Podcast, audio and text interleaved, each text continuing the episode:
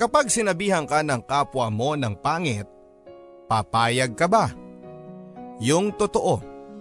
Sa pisikal na anyo ba talaga ang tamang basihan ng totoong kagandahan? Paano na lamang ang sinasabi ng kalooban mo? Kung sa pisikal na anyo mo pa lang ay nahusgahan ka na ng ibang tao. Dear Papa Dudut, Tawagin niyo na lamang po ako sa pangalang Belinda, nag-iisang anak ng mga magulang ko. Sa pagawaan ng paputok nagtatrabaho si tatay, habang kusinera naman ang aking ina. At dahil nga sa hirap ng buhay ay hindi na nila ako naisipang sundan pa. Wala kasi silang ibang maaasahan sa pagbabantay sa akin. Mula nang lumago ang restaurant na pinapasukan ni nanay ay iniiwan na lamang niya ako sa pangangalaga ni tatay. Minawala na kasi siya ng amo nilang magdala ng alagain sa trabaho. Kapag sinasama ako ni tatay sa paggawaan ng paputok ay madalas kong makalaro ang kababata kong si Linus. Anak siya ni Mang Jesse na kapwa trabahador sa gawaan ng paputok ni tatay. Kami ang madalas na magkasama habang abala ang mga magulang namin sa pagtatrabaho. Mas matanda ng tatlong taon sa akin si Linus at ni minsan papadudot ay hindi kami nag-aaway dahil nagkakasundo talaga kami sa lahat ng bagay. Madalas naming libangan ay ang paggawa ng bangkang papel saka namin paaanurin sa tabing ilog na hindi naman kalayuan sa pwesto nila tatay. Hinding hindi ko makakalimutan yung isang hapon kung saan papadudot ay pareho kami nagtatawanan dahil parehong nabasan ng ulan ng bangkang papel na gawa namin. Kaso, nang kukunin na niya ang bangka ay aksidenteng nadula siya kaya tumilapon siya sa ilog. Hindi ko maipaliwanag ang takot na naramdaman ko nang makita kong hirap na hirap si Linus sa kanyang pagkakalunod kaya agad akong tumalon upang siya ay sagipin. Mabuti na lamang at marunong akong lumangoy papadudot. Kung hindi ay pareho siguro kaming nalunod ng mga oras na yon. Nang naiahong ko na siya ay agad siyang napayakap sa akin sa sobrang takot. Halos masok na rin siya sa dami ng nainom niyang tubig. Uh, uh, Munti ka na ako malunod dun ah. Sabi ko naman sa'yo, hayaan mo na lang yung bangka eh. Eh, gawa kasi natin yun eh. Kaya gusto ko sanang itago. Pero salamat pa rin ah. Kung hindi dahil sa'yo, baka kung napano na ako. Wala yun. Ano ka ba? Alam nga namang pabayaan lang kita doon. Eh, best friend kita. Talaga? Thank you best friend ha. Utang ko sa'yo ang buhay ko. Mula noon papadudod ay best friend na nga ang turingan namin ni Linus. Walang araw na hindi kami magkasama. Madalas niya rin akong dalhan ng kung ano-anong mga makakain na pinapabaon sa kanya ng lola niya. Kaso, agad akong nalungkot nang ikwento niya sa akin ang tungkol sa planong pagkuha sa kanila ng mama niya sa Germany. Maging ang tatay niyang si Mang Jesse ay nabanggit na rin kay tatay na anumang araw ay pwede na silang lumipad na mag-ama. At nang sumapit na nga ang araw na kailangan na nilang umalis ay hindi ko na naiwasang maiyak. Ni minsan kasi ay hindi sumagi sa isipan ko na magkakahiwalay pa kami ng best friend kong si Linus. Maging sa bahay ay hindi ko na naitago ang kalungkutan sa pagkakalayo namin ng best friend ko. Parang hindi lang kasi ako sanay na walang nakakalaro sa tuwing isasama ako ni tatay sa kanyang trabaho. Kahit kasi marami akong nakakalaro na kapitbahay namin papadudod, iba pa rin kapag kami ni Linus ang magkasama. Kung pwede nga lang ako magpaanod ng bangkang papel papunta kay Linus sa Germany, ay gagawin ko. Sa kabila ng kalungkutan ko ay pinagpatuloy ko pa rin ang buhay papadudot. Kahit papaano ay nakakatulong sa aking lumimot ang mga laruang binibili sa akin ni nanay. Maging si tatay ay sinadya na rin bilhan ako ng paborito kong pagkain tulad ng kanto fried chicken. Pero kahit namang sobrang saya, ay dama ko pa rin na may kulang sa akin sa pag-alis ni Linus. Walang araw na hindi ko siya namimiss. Lalo na kapag mag-isa na ako naglalaro ng bangkang papel. Hanggang sa nangyari ang hindi ko inaasahan. Abala si tatay sa pagpapakete ng mga paputok nang aksidenteng makapulot ako ng upos ng sigarilyo. Napaglaruan ko. Ang pagkakamali ko papadudot ay nabitawan ko yun mismo malapit sa lupa na may mga tira-tirang mga pulbura. Agad na nagliyab ang pulbura at nasabugan ako. Sa sobrang init ay napahiyaw na lamang ako. Sobrang hapdi ng sugat na idinulot ng paso ko. Namalayan ko pa nga ang pagkakakandong sa akin ni tatay habang umiiyak bago ako tuluyang nawala ng malay. Pagkagising ko ay nasa loob na ako ng isang silid kasama si nanay na noon ay namumugto na rin ang mga mata. Sa nangyari papadudot ay nalapnos ang kanang bahagi ng aking mukha. Kahit nakabenda pa ang mga sugat ko ay damang-dama ko rin ang kirot. Sa sobrang panghihina ko pa nga ay nakaaninag na ako ng liwanag na tila ba tinatawag ako. Mabuti na lamang at ginising ako ni nanay ng mga oras na yon. Napansin daw kasi niya ang paninirik ng mga mata ko kaya nag-alala siya. Hindi ako sinukuha ng mga magulang ko papadudot. Nagbitiw na si nanay sa pinapasukan niya para lang maalagaan ako. Habang si tatay naman ay huminto sa pagtatrabaho dahil sa sobrang sama ng loob niya sa mga nangyari sa akin. Swerte namang natanggap siyang utility sa isang ospital. Ayaw niya kasi ng Natatambay sa bahay kaya naghanap siya kaagad ng mapapasukang trabaho. Kahit hirap ako sa aking pagpapagaling ay nakagaan naman sa pakiramdam ko sa tuwing nakikita ko ang sakripisyo ng mga magulang ko. Lalo na si tatay na panggabi ang duty pero kahit puyat siya ay sinusubukan pa rin niyang ibigay ang mga kakailanganin ko. Magpahinga ka na lang Rolando. Alam kong pagod ka sa pagtatrabaho. Ako na ang bahala sa anak natin. Hindi Flor. Hayaan mong gawin ko ito sa anak natin. Kung tutuusin ay ako may kasalanan kung bakit siya nagdudusa ngayon. Huwag mo nang sisihin ang sarili mo. Aksidente ang lahat at walang may kagustuhan sa mga nangyari. Pero hindi yun mangyayari sa kanya kung hindi dahil sa kapabayaan ko. Tama na yan. Wala na mangyayari kung paulit-ulit mo lang nasisisihin ang sarili mo. Pasasaan ba't magiging maayos din ang lahat? Napapaluha na lamang ako sa tuwing naririnig ko si tatay na sinisisi ang sarili niya papadudot. Kaya sinusubukan ko ang lahat ng makakaya ko para lamang mapabilis ang paggaling ko. Pero kahit na wala na ako sa ospital ay bakas pa rin sa mukha ko ang mapait na nangyari sa akin. Nagkaroon ng deformation sa kanang bahagi ng mukha ko. Sa pagkakalapnos niya ay parabang medyo lumaylay ang balat ko papadudot na parabang balat ng matanda. Habang ang ilang bahagi naman ay nagmistulang keloid na dahil sa pagkakapeklat. Mula noon ay nahirapan na ako makisalumuha sa mga kapwa ko bata.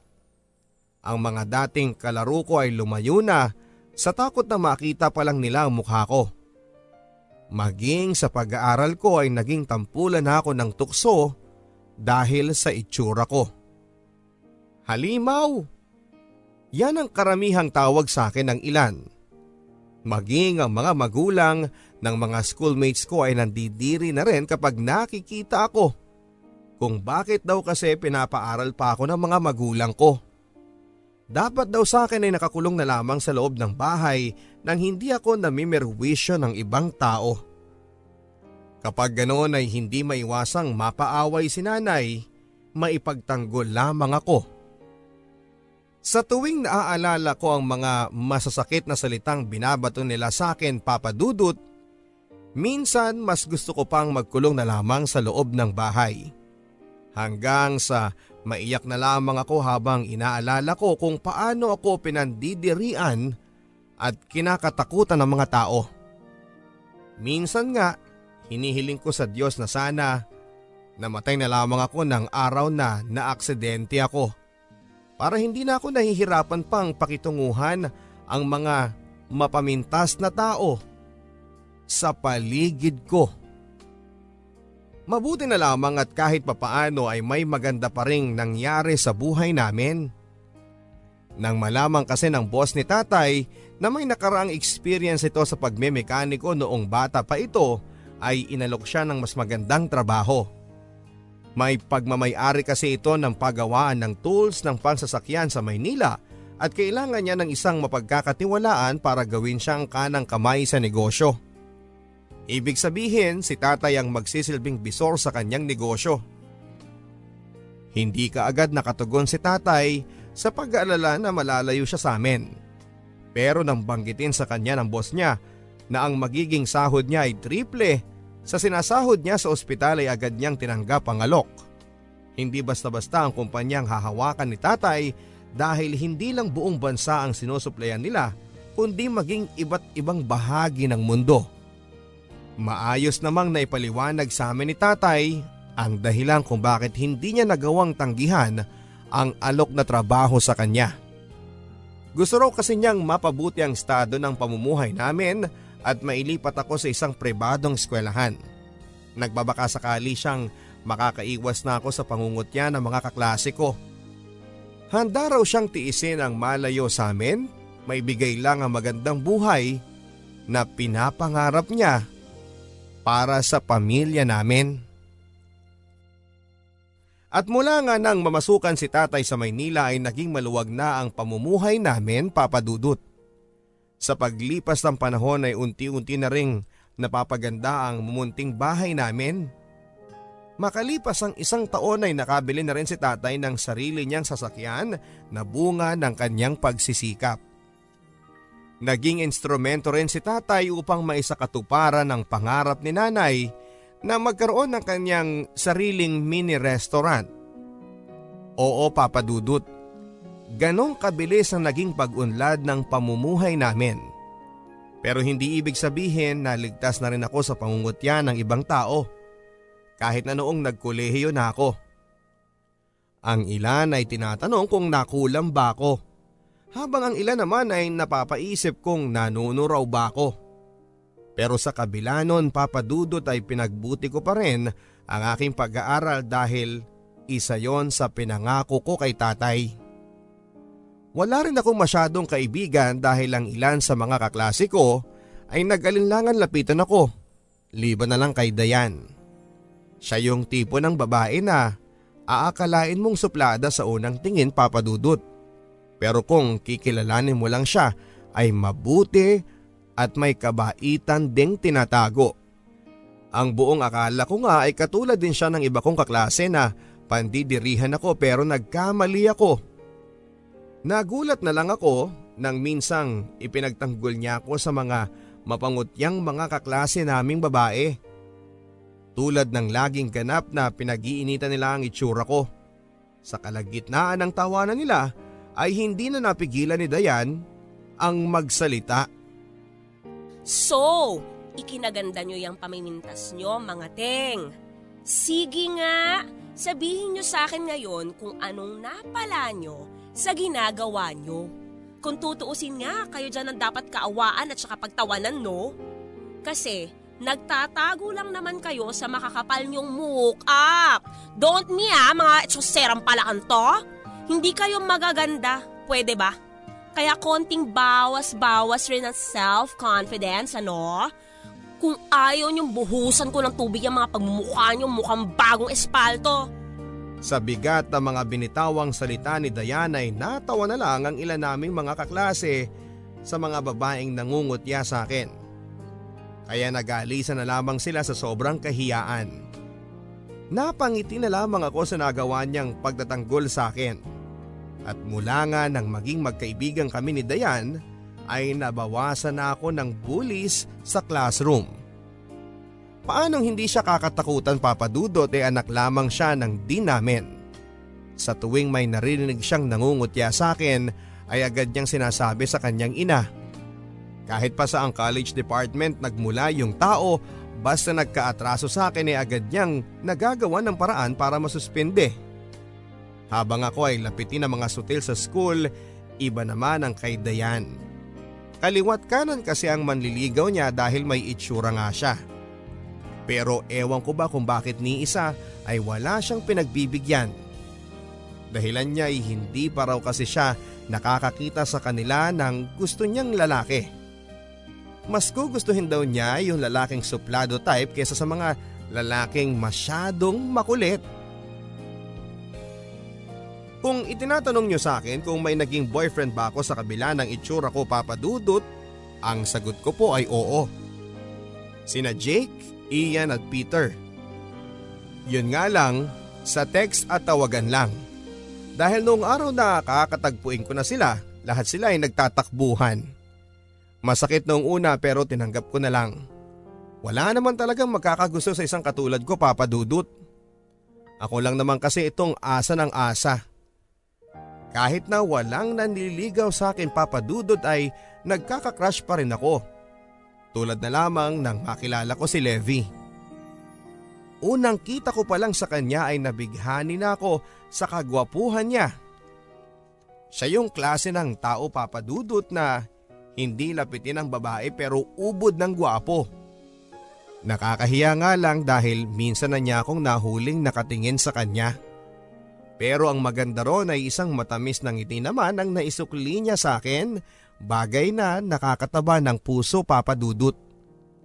Yung kasi ang kauna-unahang pagkakataon na hindi ako kinatakutan ng lalaki. Lubos namang kinatuwa ni Dayan ang malaman niyang may crush ako. At nang ipakita ko sa kanya si Levi ay nagwapuhan naman siya rito. To the point na sa tuwing madadaan si Levi sa room namin ay napapatili din siya sa sobrang kakiligan para sa aming dalawa. Isang araw papadudot ng magpang-abot kaming tatlo sa park. Natameme na lamang ako nang banggitin sa akin ni Dayan na nasa harap lang namin si Levi. Agad ko siyang hinila palayo sa sobrang taranta ko pero hindi nagpatinag ang kaibigan ko. Ano ka ba naman, Belinda? Tayo naman ang nauna dito, di ba? So, bakit ka mahihiya? Malay mo naman, sinusundan ka na pala niya. Yan naman ang imposible nang mangyari. Aanhin naman niya ako, di ba? So, aapihin mo na naman ang sarili mo, ganon. Ikaw rin ang nagsabi, Besh, na siya ang unang umiti sa'yo. Ibig sabihin lang nun, malaki ang chance na magustuhan ka rin niya. Ay nako, puro ka talaga kalokohan. Tara na lang kasi dun. Libre kita ng ice cream kung gusto mo. Basta, umalis na lang tayo dito. Ganito na lang, maiwan ka muna dito. Tapos, ako na lang yung bibili ng ice cream natin. Huwag kang aalis. Lalo pang nadagdagan ang kabako nang makita kong papalapit si Levi sa kinakaroonan ko. Gustuhin ko mang sundan si Dayan ay hindi ko na rin magawa dahil masyado na akong halata kapag nagkataon. Nang malapit na si Levi ay sinubukan ko pang ikubli ang mukha ko sa paningin niya. Agad akong napayuko nang magtapat na kami. Hi! Best friend mo si Dayan? Ah, oo. Bakit? Ah, wala. Natanong ko lang.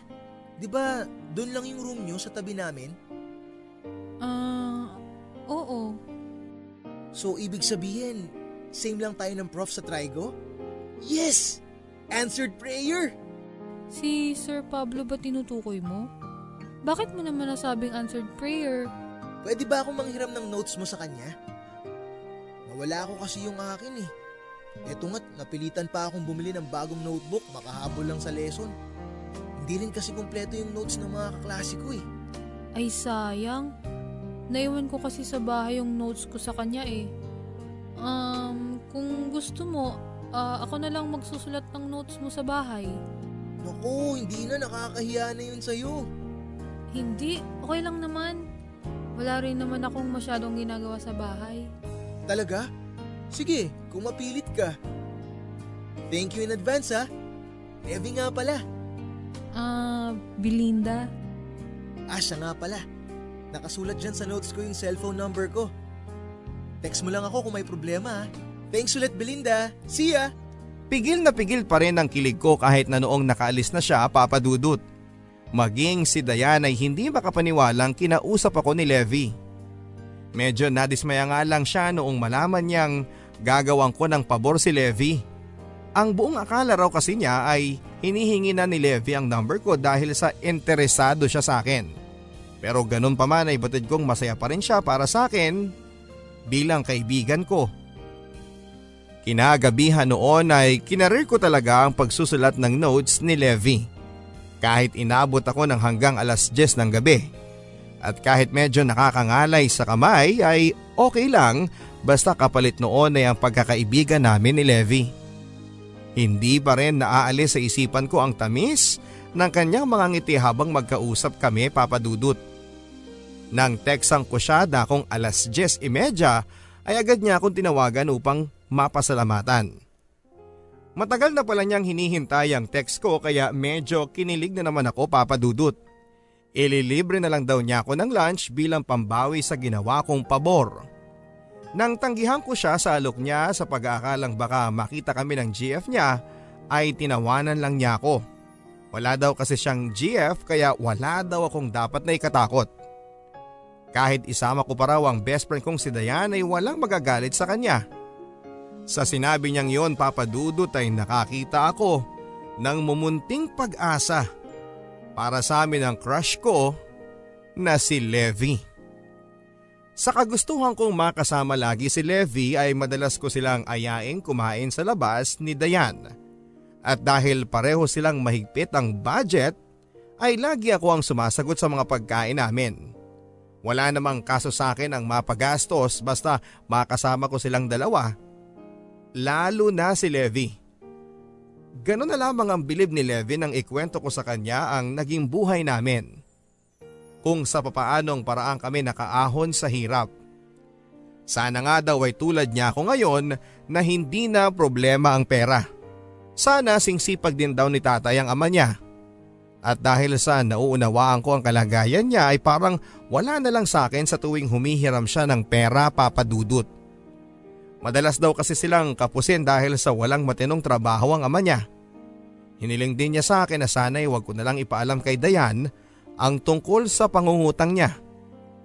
Sa kagustuhan kong mas lalo kaming mapalapit sa isa't isa ay sinusunod ko naman ang gusto niya. Dahil kay Levi ay natutunan kong magsinungalin kina nanay at tatay. Sa tuwing may kailangan kasi siyang bayaran sa school ay ako ang laging gumagawa ng paraan, papadudot. Dinadahilan ko na lang na ako ang may kailangang bayaran sa school upang bigyan ako ng magulang ko ng pera. Alam kong wala namang kami ni Levi. Pero gusto ko lang kasing ipadama sa kanya na mahalaga siya sa akin kaya ako siya tinutulungan. Minsan ay ako rin ang gumagawa ng homework niya. Kailangan daw kasi niyang umaten sa basketball practice nila. Kaso saan man kami mapadpad ni Levi ay hindi talaga pwedeng walang masabi ang mga tao sa paligid. Bali wala na lang sa akin ang mga naririnig kong yon papadudot. Dahil na rin siguro sa nararamdaman kong tanggap ako ni Levi sa kung ano man ako. Hanggang sa isang araw nang hingi ni Levi ang number ni Dayan sa akin. May kailangan daw kasi siyang itanong tungkol sa common friend nila. Pagkabigay ko kay Levi ng number na hiningi niya ay agad kong tinawagan si Dayan para ipaalam na ibinigay ko kay Levi ang number niya. Medyo naguguluhan pa noon si Dayan kung sino kaya ang common friend na tinutukoy ni Levi. Wala din akong ideya noon kaya sinabihan ko na lang siya na maghintay sa tawag ni Levi. Kinabukasan noon ay inabangan ko talaga si Dayan upang sanay makibalita kung tinawagan nga ba siya ni Levi at kung ano ang kanilang napagkwentuhan. Hindi raw niya kilala ang common friend na tinatanong sa kanya ni Levi. Nang tanungin ko kung wala na ba silang napag-usapang iba ay natagalan siyang sagutin ako. Medyo nanibago ako kay ng mga oras na yon dahil tila napapatahimik siya. Yung parang may gusto siyang sabihin sa akin na hindi niya masabi-sabi. Dahil sa hindi na ako makapagpigil pa ay tinanong ko na siya ng derechahan kung may bumabagabag ba sa kanya ng mga oras na yon. Wala naman daw. Sana raw ay walang mabago sa pagsasama namin nang dahil lang kay Levi. Agad kong kinuha ang punto niya papadudot. Marahil ay inaalala niyang baka magbago na ako sa kanya kapag naging kami na ni Levi. Normal lang naman na maramdaman niya yon bilang best friend ko. Ganon pa man ay sinigurado ko namang walang magbabago sa samahan namin kahit may boyfriend na ako. Kaso, hindi nagtagal ay nalaman ko rin ang katotohanan sa likod ng kabaitan ni Levi. Kasalukuyan siyang nakatambay sa kantin. Plano ko sana siyang gulatin sa kanyang likuran nang biglang nagring ang kanyang cellphone. At kung hindi ako nagkakamali, tinawag niyang pare ang kausap niya. Mukhang masaya silang nagkwekwentuhan kaya hindi ko muna siya inabala. Hanggang sa aksidente kong marinig ang pag-uusap nila dahil naka-loudspeaker naman ang phone niya. Uy, loko ka! Kailan ka ba nahilig sa horror movies? Ano? Sino daw yung babaeng dinidikitan mo ngayon na mukhang ewan? Pare, alam mo na siguro ang ibig ko sabihin. Ah, si Belinda? Yung ba yung mukhang namatanda raw ang mukha? Nililigawan mo ba yun, pare? Wow, ha? Sira ulo. Bakit ko naman popormahan yun? Okay ka lang? Di pa naman ganun kababa ang taste ko, no? Yung best friend niya ang type ko at hindi siya. Oh. Eh bakit di mo pa diretsuin? Magpapaasa ka na naman pare. Pare, kapag ginawa ko yun, baka hindi na ako makahiram ng pera sa kanya. Papalapit na ang final, sira ka ba? You know, kapit-kapit lang sa patalim, pre. Ay, ibang klase. Ikaw na talaga ang pinakamatindi sa atin pare. Wala na atang masasakit pa sa mga narinig ko kay Levi Papadudut. Kaya pala kapag magkausap kami wala siyang ibang bukang bibig kundi ang kaibigan kong si Dayan. At kaya pala gusto niya sa bawat lakad namin ay kasama ang best friend ko dahil si Dayan pala talaga ang tipo niya at hindi ako. Isa pa sa mga pinakamasakit ay yung ideyang pineperahan lang niya ako. Kung bakit naman kasi ako nagpadala sa pagpapakitang tao niya. Ang buong akala ko naman ay iba siya. Pero nagkamali ako. Ngayon malinaw na sa akin ang lahat. Sana diniretso mo na lang ako nung una. Baka mas natanggap ko pa. Belinda? Hayaan mo sana ako magpaliwanag. Tama na, Levi. Sapat na sa akin ang mga narinig ko. Na kaya ka lang dumidikit sa akin dahil sa nahihira mong pera. Ang kapal rin pala ng mukha mo eh. Belinda, pakinggan mo kasi muna ako. Ever since naman, hindi kita pinaasang gusto kita. Alam ni Dayan yan. Sinabi ko ang lahat sa kanya nung magkausap kami sa phone. Siya naman talaga ang gusto ko at hindi ikaw. Sa sakit ng mga sinabi niya papadudot ay hindi na ako nakapagtimpi pa at nasampal ko siya. Nang talikuran ko siya ay sinubukan pa niya akong pigilan pero nagbingi-bingihan na lamang ako. At yun na nga ang huling pagkakataon na nakausap ko si Levi papadudot. Kasalukuyan akong umiiyak noon nang lapitan ako ni Dayan. Pero hindi pa man siya nakakalapit ay agad ko na siyang kinumpronta. Kung bakit hindi niya sinabi sa akin yung tungkol sa pagtatapat sa kanya ni Levi. Kung bakit mas pinili niyang ilihim sa akin ang katotohanan siya ang gusto ni Levi at hindi naman ako. Noon pa lang nagkaroon ng pagkakataong magpaliwanag si Dayan. Ayon sa kanya, kitang kita niya raw kung gaano ko kamahal si Levi kaya nahirapan siyang sabihin sa akin ang lahat. Kaya raw niya nasabi nung isang araw na sana ay wag kong hayaang masira ang samahan namin nang dahil lang kay Levi. Pero kahit naman hindi niya inopen up sa akin ang tungkol doon ay hindi nangangahulugan na hindi niya ako mahal bilang kaibigan. Sa katunayan nga niya na diniretso niya si Levi na maghanap na lamang ng iba. Dahil kahit kailan daw ay hindi niya ipagpapalit ang pagkakaibigan namin para lamang sa isang lalaki. Mas gugustuhin daw niya na huwag na lang magka-boyfriend kaysa masira ang pagkakaibigan namin. Agad na lumambot ang puso ko sa naging revelasyon na yon ni Dayan kaya napayakap na lamang ako sa kanya. Siguro nga ay nasa akin talaga ang problema kaya paulit-ulit na lamang ako nasasaktan. Kung bakit ba kasi hindi ako napapagod sa kakaasang may tatanggap pa sa akin? Na may magmamahal pa sa akin? E di sana hindi na ako nahihirapan. Hanggang sa nabalitaan ko na lamang na hindi na pumapasok pa si Levi. Gawa ng hindi raw niya napapasa ang ilan sa mga requirements niya. Mula noon papadudot ay hindi na ako muling umibig pa. Inabala ko na lang ang sarili ko sa pagtulong kay nanay sa kanyang restaurant. Paraan ko na rin yon para tuluyang makalimot sa sakit na dinulot ni Levi. Kakatapos lang ng isang subject namin nang in-invite ako ni Dayan sa bahay nila para sa isang hapunan. Parang late birthday celebration daw niya dahil kauuwi lang ng nanay niya mula sa Singapore. At dahil nga sa ayaw kong biguin ang best friend ko ay pinaunlakan ko na lamang ang imbitasyon niya. Pero uuwi muna ako kako para makapagbihis. Pauwi na ako ng madatnang ko si tatay na tila abala sa paglilinis ng balkonahe. Agad ding bumungad sa akin ang isang case ng alak na tila kabibili lamang niya. Bago yon sa paningin ko papadudot dahil hindi naman mahilig uminom ng alak si tatay. Pwer na lamang kung may makakasama siya sa inuman. Sa kusina naman ay nadatnang ko si nanay na abalang nagluluto at mukhang aligaga din sa paghahanda ng makakain. Nang tanungin ko si nanay kung bakit parang sobrang abala nila ni tatay ay hindi ko inaasahan ng naging sagot niya. Darating daw para sa hapunan si Mang Jesse at pamilya niya. Kasama na roon ang kababata kong si Linus. Noong una ay natuwa pa ako papadudot dahil matagal ko na rin hinahangad ang makita ko siya.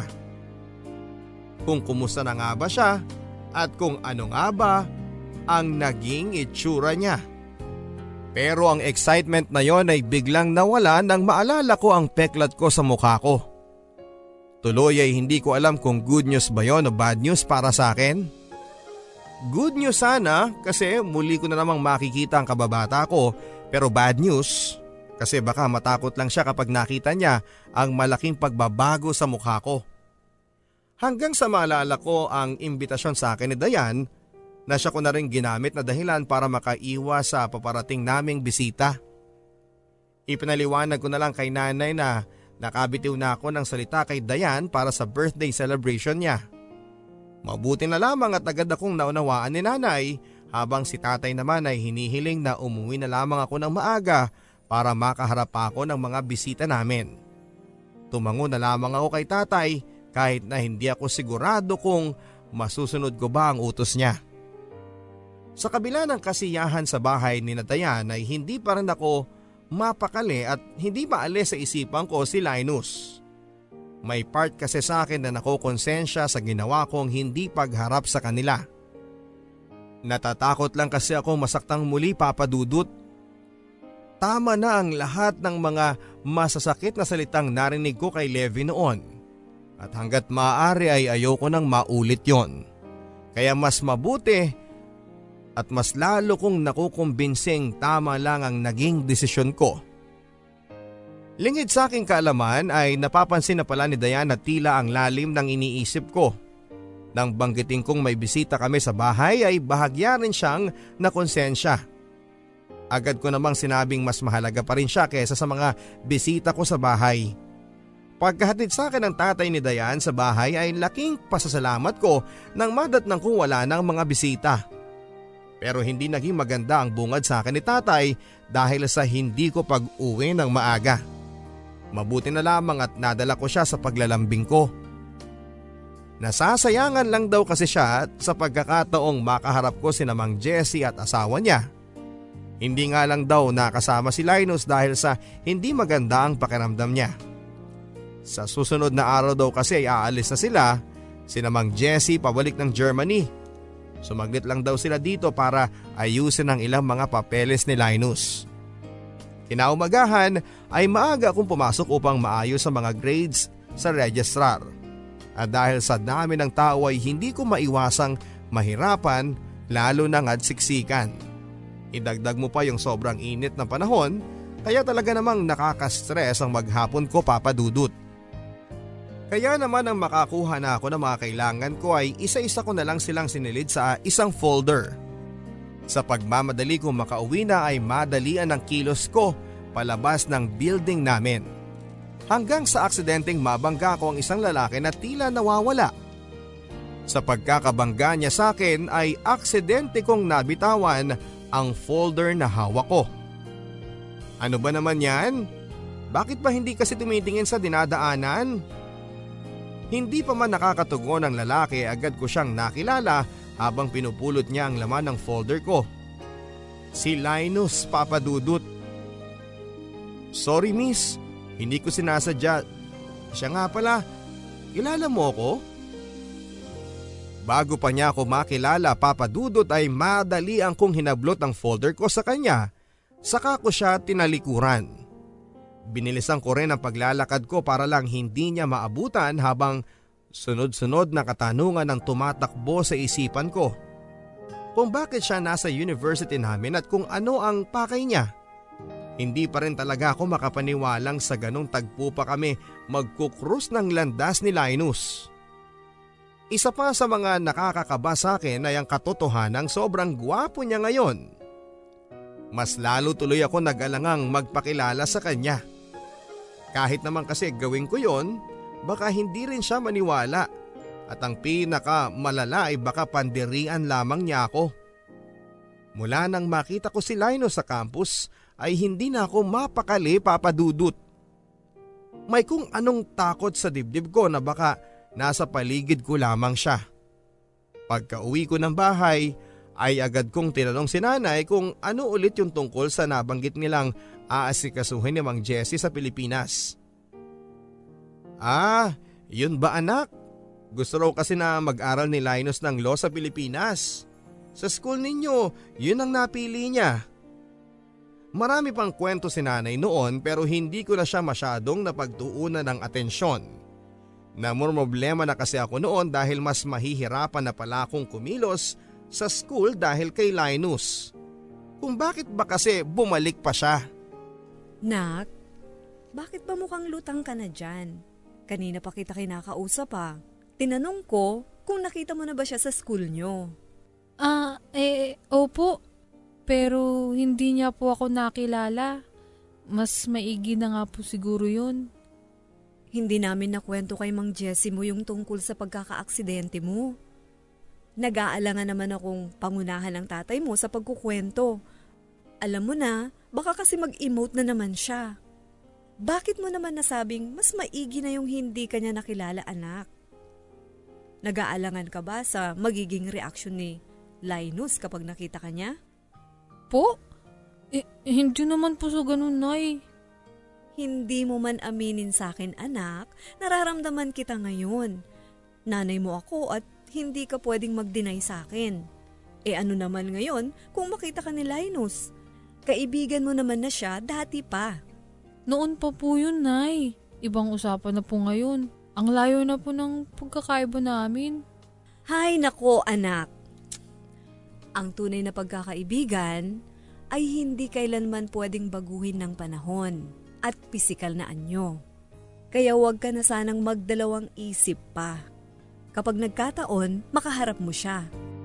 Susubukan ko po, Nay.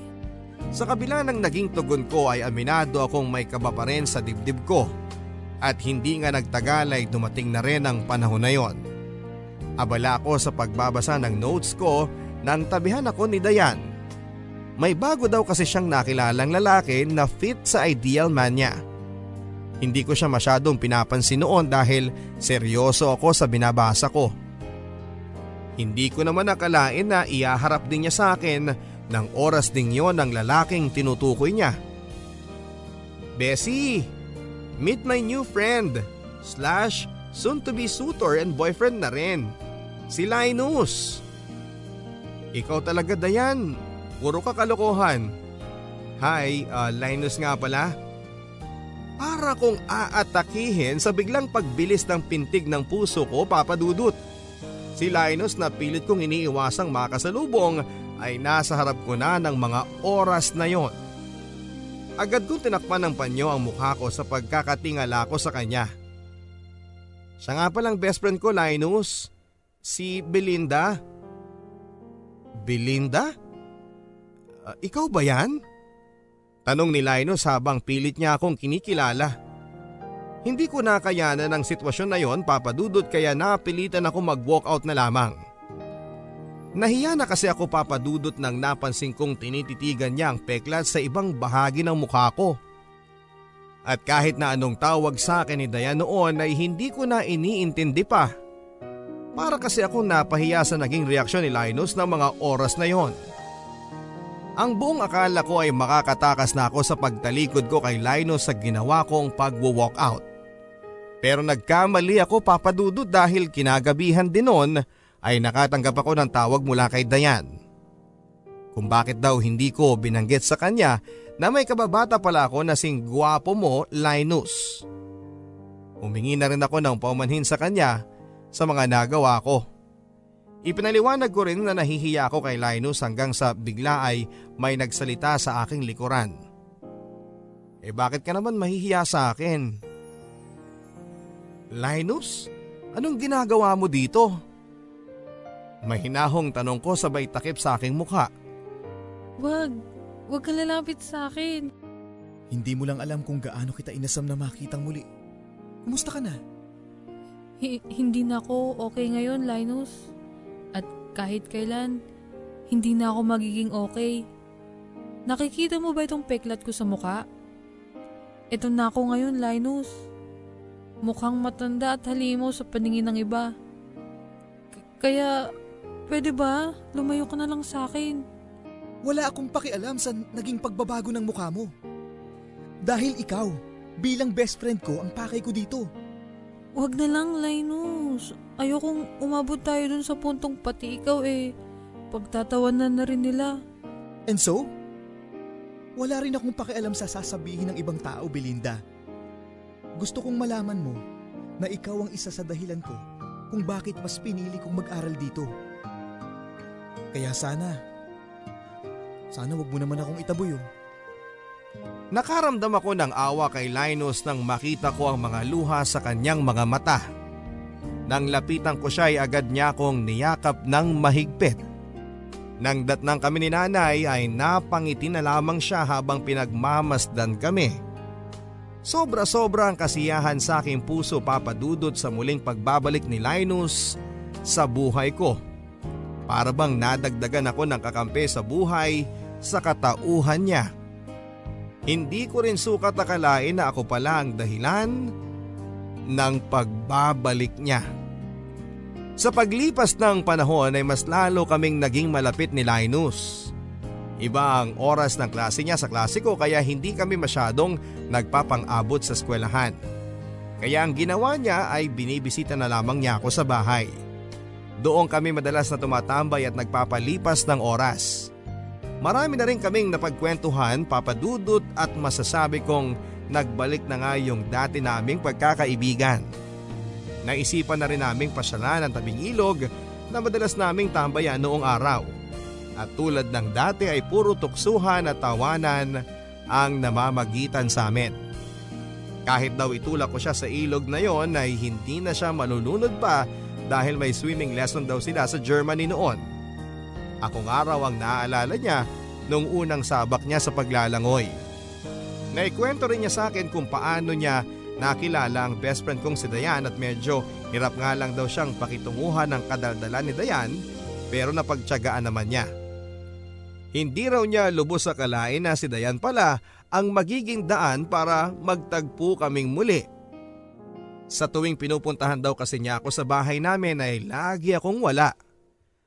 Kay Linus ko nga muling naramdaman ang pagiging espesyal ko papadudot. Hindi rin niya ako kinakahiyang kasama. Mapa sa simbahan man, department store o sa mall. Batid din niya na pinagtitinginan kami ng ilan pero tulad nga raw ng nauna niyang sinabi, wala raw siyang pakialam.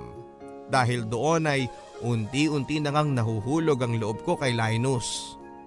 Si Linus din ang dahilan ng muling pagguhit ng ngiti sa mga labi ko. Ang dahilan kung bakit hirap akong makatulog sa gabi. Isang gabi habang katext ko si Linus ay bigla ako nakatanggap ng tawag mula kay Dayan. Tinatanong niya kung gaano raw kami ka-close ni Linus dati. Nang sabihin kong para na kaming magkapatid ay bigla na lamang siyang napahiyaw sa sobrang saya. Ang buong akala ko pa naman ay kinikilig na siya para sa amin ni Linus pero nagkamali ako papadudot. Dahil kasunod na pala noon ay ang paghingi niya ng tulong sa akin para mapalapit siya kay Linus. Iba raw kasi ang naging tama niya kay Linus kaya feeling niya ay si Linus na ang soulmate niya. Kaya hanggat maaari daw sana ay paglapiting ko silang dalawa. Para ba akong cellphone na bigla na lang naghang sa naging pakiusap sa akin ni Dayan. Hindi ko kasi talaga alam kung ano ang isasagot sa kanya ng mga oras na yon. Alam ko namang ngayon lang na in love ng gano'n ang best friend kong si Dayan pero bakit sa best friend ko pang si Linus? Kung kailan may nararamdaman na ako kay Linus. Nakakalungkot lang kasing isipin na si Dayan na naman ang makakaribal ko sa pangalawang pagkakataon. Uy Bes, ano na? Nakikinig ka ba? Ah, uh, oo naman Bes. Pero sigurado ka ba talaga sa sinasabi mo? Oo naman. Kaya nga tulungan mo ako ha. Sige naman na. Alam mo naman na ngayon lang ako tinamaan ng ganito hindi ba? Halos lahat ng nanliligaw sa akin, tinurn down ko na kasi wala talaga sa kanila mga tipo ko.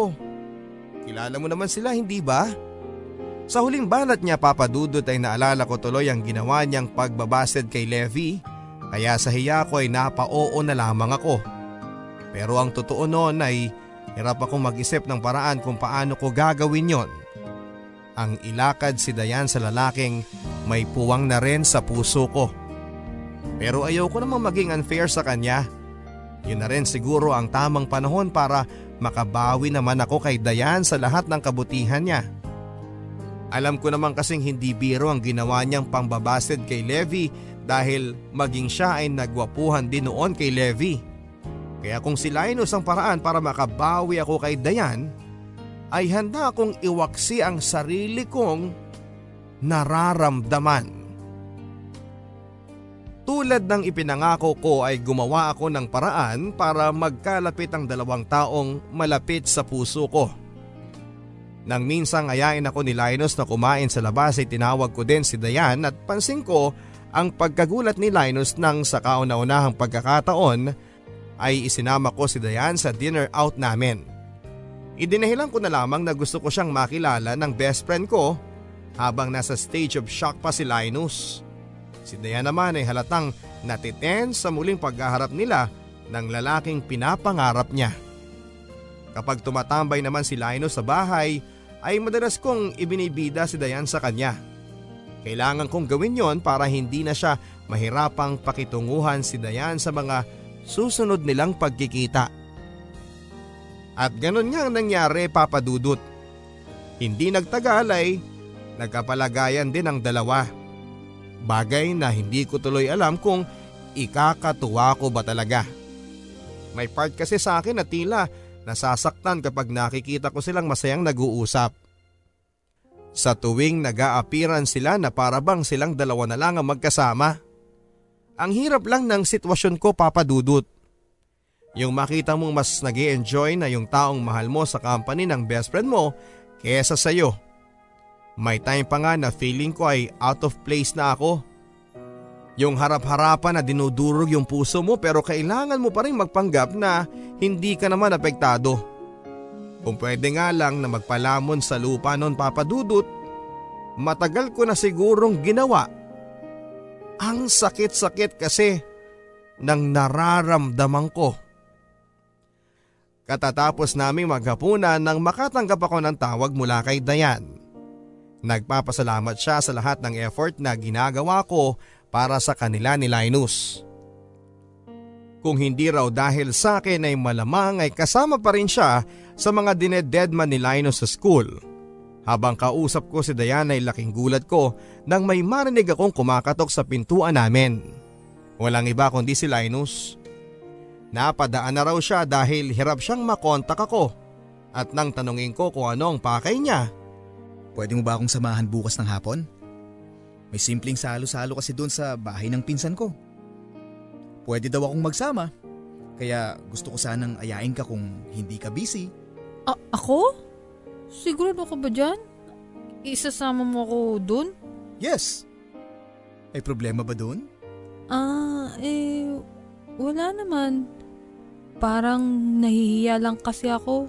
Ano ka ba? Kasama mo naman ako. Promise. Akong bahala sa'yo. Um, sige na nga. Yes! Pumayag ka na yan ha. Basta magkita na lang tayo bukas sa school ng hapon ha. See ya! Sa pagalis ni Linus ay saka ko palang napagtantong kausap ko pala si Dayan sa cellphone ko. Narinig daw niya lahat ng pinag-usapan namin ni Linus. Laking gulat ko nang magpresenta siyang proxy ko in case daw na alanganin akong samahan si Linus. Basta pagdating daw kay Linus ay always siyang magiging available. At dahil sa napansin kong mukhang mas excited pa si Dayan sa akin, ay pumayag na ako sa gusto niyang mangyari. Kasabay ng pamomroblema ko kung sa paanong parang ko sasabihin kay Linus na si Dayan na lang ang sasama sa kanya. Kinabukasan ay sinadya ko talagang lumiban sa pagpasok para iwasan si Linus. Panigurado kasing hindi na niya ako pakakawalan pa kapag nakita niya ako. Tanghali na nang tawagan niya ako para ipaalala ang tungkol sa lakad namin. Dahil sa parang aligaga siyang kausap ay hindi ko na nasabi ang gusto kong sabihin. Mag-aalas 5.30 na ng hapon nang teksan ako ni Dayan, papunta na raw siya sa room ni Linus at doon na lang daw siya maghihintay. Sa pag-aalala kong maunahan ako ni Dayan sa pagsasabi kay Linus, ay agad ko nang dinaya lang number niya. O Bes, asan ka na?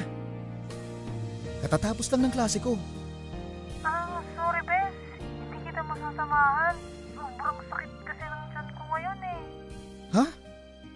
Okay ka lang? Gusto mo puntahan kita dyan? Dadalan kita ng gamot.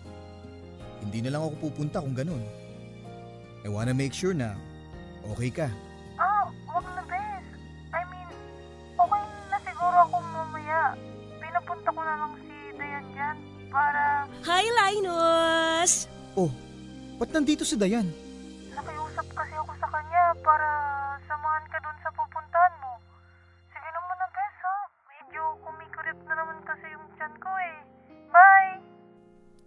Napahingang malalim na lamang ako sa pagkapatay ko ng linya papadudot. Gustuhin ko mang samahan siya ay ayaw ko namang pagpiestahan siya ng mga pinsan niya kapag nakita nila ako.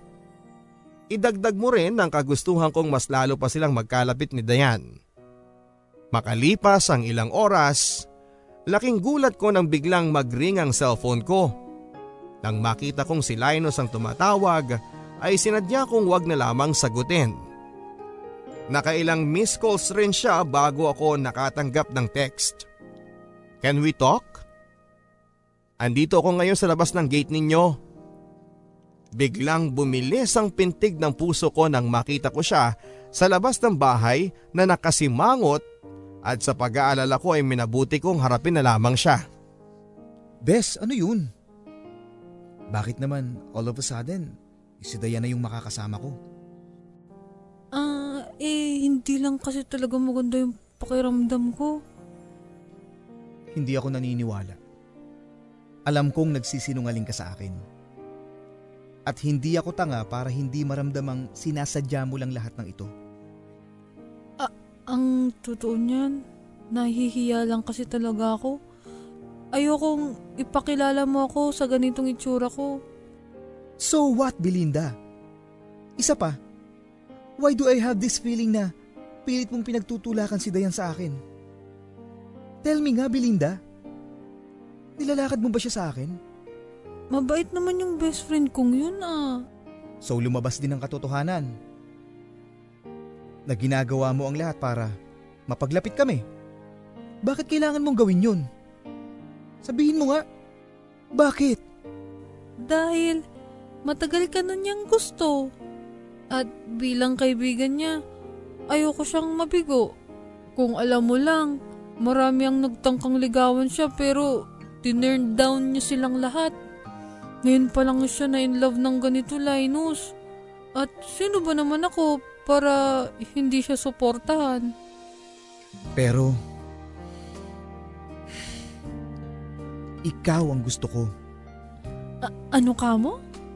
Hindi. Hindi maaari. Paanong hindi maaari? Isa ito yung nararamdaman ko. Basta, baka pwedeng wag na lang ako, Linus.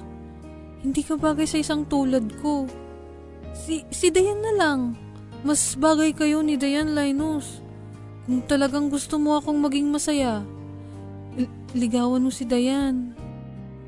Sa pagkasabi ko noon ay nagmadali na akong pumasok sa gate saka ko kaagad sinara. Hindi ko na napigilang maluha sa sobrang bigat ng dibdib ko ng mga oras na yon. Kung alam lang ni Linus papadudot, kung alam lang niya kung gaano ko kagustong mahalin siya. Pero kailangan kong talikuran ng nararamdaman ko, wag lang akong lumabas na makasarili sa kaibigan kong si Dayan. Kaya kahit sobrang sakit na, mas pinili ko pa rin ang magparaya. Tatlong araw din akong hindi lumabas ng bahay at pumasok sa school simula noon. Idinahilan ko na lamang kinananay na hindi maganda ang pakiramdam ko. Ilang text at tawag din ni Diane ang hindi ko sinasagot at pinuntahan din ako ni Lino sa bahay pero hindi ko siya hinarap papadudot. Mabuti na lang at pinakinggan niya si nanay nang sabihin nitong next time na lang siya bumisita. Pangatlong araw na ng pagmumukmo ko, kasalukuyan ako nag scan ng newsfeed ko sa Facebook nang makita ko ang posted picture sa wall ni Dayan. Mga selfie nila ni Linus na kuha sa isang mall. Para bang may kumukurot sa puso ko habang tinitingnan ko isa-isa ang mga kuha nila sa caption pa na getting closer and closer at hashtag late upload. Muli ay naluha na lamang ako sa sobrang sakit ng mga nakikita ko. Eksaktong sa pagkababa ko ng phone nang muling magring para sa tawag ni Linus. Halos nagsasalita na nga sila ni Dayan sa pagtawag sa akin ng mga oras na yon. Kaya minabuti kong patay na lamang ang cellphone ko. Kinagabihan noon ay laking pagtataka ko ng katukin ako ni nanay sa aking kwarto. May mga bisita raw ako na gusto ako makausap. Nang muli ako magdahilan ay tila ba binaliwala na ni nanay. May kinalaman daw sa school subjects ko ang mga bisita ko kaya kailangan na kailangan ko daw harapin. Kaya labagman sa kalooban ko ay bumangon na ako. Laking gulat ko nang makita kong sina Linus at Dayan ang bisitang naghihintay sa akin sa sala. Anong pakay nyo? May gusto lang sana kaming sabihin sa'yo, Bes. Na ano? Na nililigawan ka na ngayon ni Linus? No please. Listen first. Na ano nga kasi? Na kayo na. Great. That's good news for me. Masaya ako para sa inyong dalawa. Okay na ba? Makakaalis na kayo. Kailangan ko na kasing magpahinga.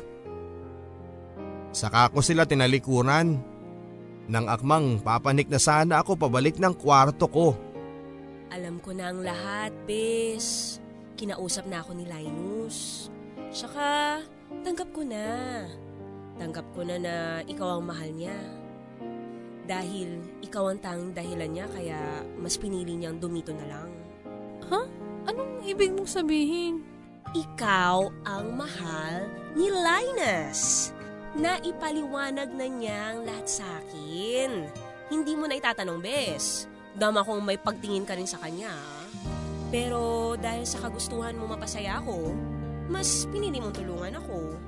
Kahit na nasasaktan ka na. Tsaka nahihirapan ka na.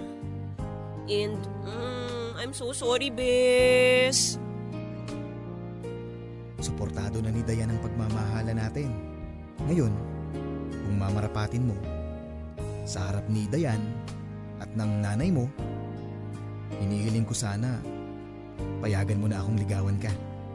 Hindi mo naman na kailangan manligaw pa eh. Dahil noon pa man, dama ko na sa puso kong mahal rin kita. Mahal na mahal kita, Linus. Hindi ko na napigilan pa ang pag-agos ng luha ko sa mga mata ko sa sobrang kasiyahan, Papa Dudut. Hindi mo na kailangan manligaw pa eh. Dahil noon pa man, dama ko na sa puso ko na mahal din kita. Mahal na mahal kita, Linus. Sa sobrang kasiyahan ni Linus Papa Dudut ay napayakap na siya sa akin ng mahigpit. Patid ko rin ang kaligayahan sa mukha ni nanay at ni Dayan. Hangad daw nila ang kaligayahan para sa amin ni Linus. Makalipas ang isang taong relasyon namin ni Linus Papa Dudut ay nagpakasal na kami sa simbahan. Noong nakaraang March 28, 2018 ay isinilang ko naman ang napakaganda naming anak na si Baby Athena. Inaasikaso na rin niya ang pagbabalik niya sa Germany, syempre kasama kaming mag-ina niya. Hanggang dito na lamang at maraming maraming salamat po sa inyong programa Papa Dudut. At sana andito pa ako sa Pilipinas kapag binasa mo itong sulat ko. Pero hindi man ay gagawa na lamang ako ng paraan para makahingi ng kopya sa inyong radio station. Salamat muli at pagpalain nawa kayo ng puong may kapal. Lubos na gumagalang ang inyong kapuso, Belinda.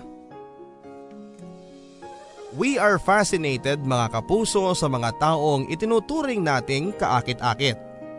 Pero alam nyo ba na bukod sa pisikal na anyo, may isang uri ng kagandahan na hindi mawawala kahit kailan.